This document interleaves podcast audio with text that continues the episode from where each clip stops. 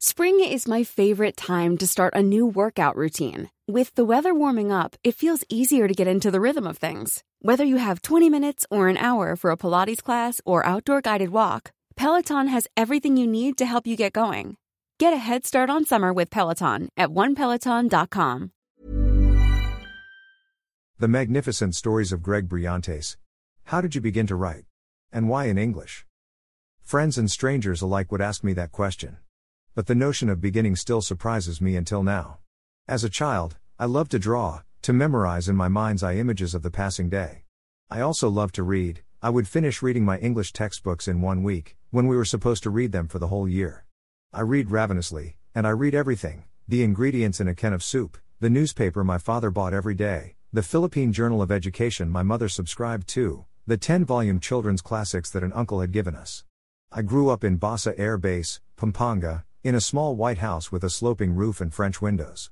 My father was a soldier, and my mother taught music in school. The Distance to Andromeda and Other Stories by the peerless Gregorio Brillantes was the first book I bought with my own money when I was a first year student at the Ateneo de Manila University. Listen to the reasons why he writes, spoken in the third person.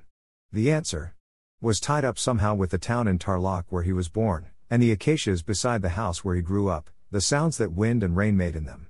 In that house, its rooms suffused with a clear white light in his memory, he learned that words, combinations of them, could unlock the doors to fancy and fable, the strange lands visited by Gulliver, Lord Greystoke shipwrecked on the African shore.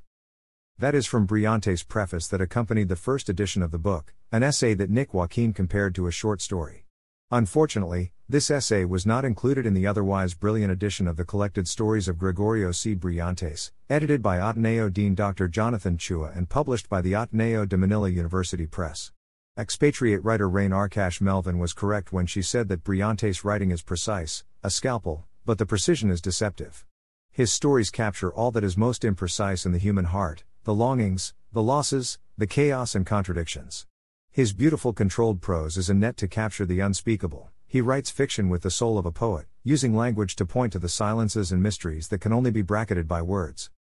Dr. Chua's editor's introduction is a masterwork of literary research and analysis.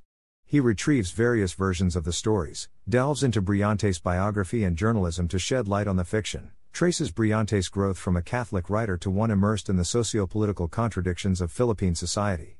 He also quotes the preface of Brillantes to find his early influences, Maupassant and Maugham found in an uncle's bookcase, not long before a friend gave him a stack of American, Liberation era paperbacks Hemingway, Steinbeck, Wolfe, Saroyan.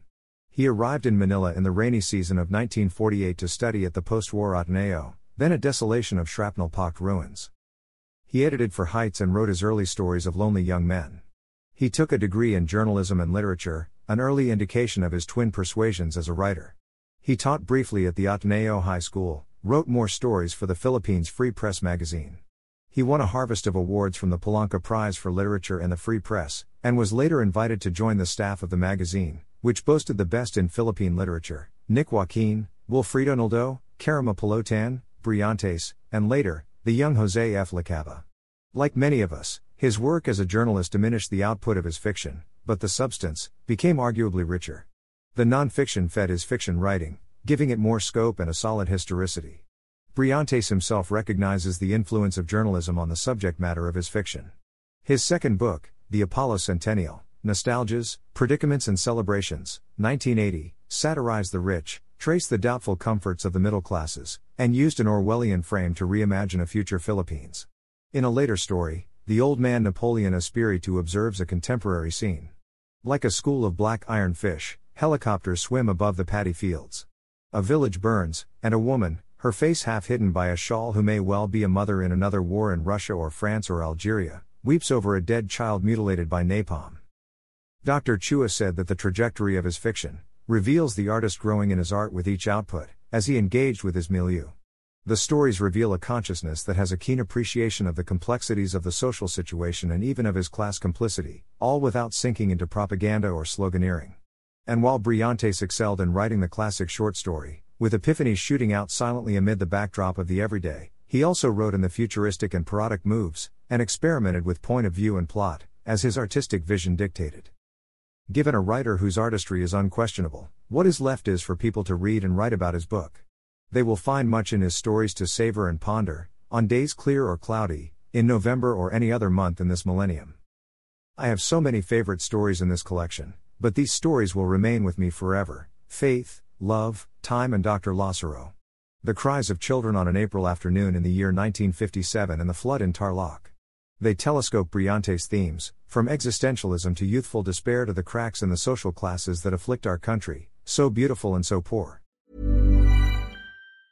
Summer's just around the corner, so give your body the care it deserves with Osea's best-selling Undaria algae body oil. Created by infusing Undaria seaweed in barrels of botanical oils, it leaves skin silky soft and glowing. Plus, it's clinically proven to improve elasticity and deeply moisturize without feeling greasy. It's safe, clean, vegan skincare.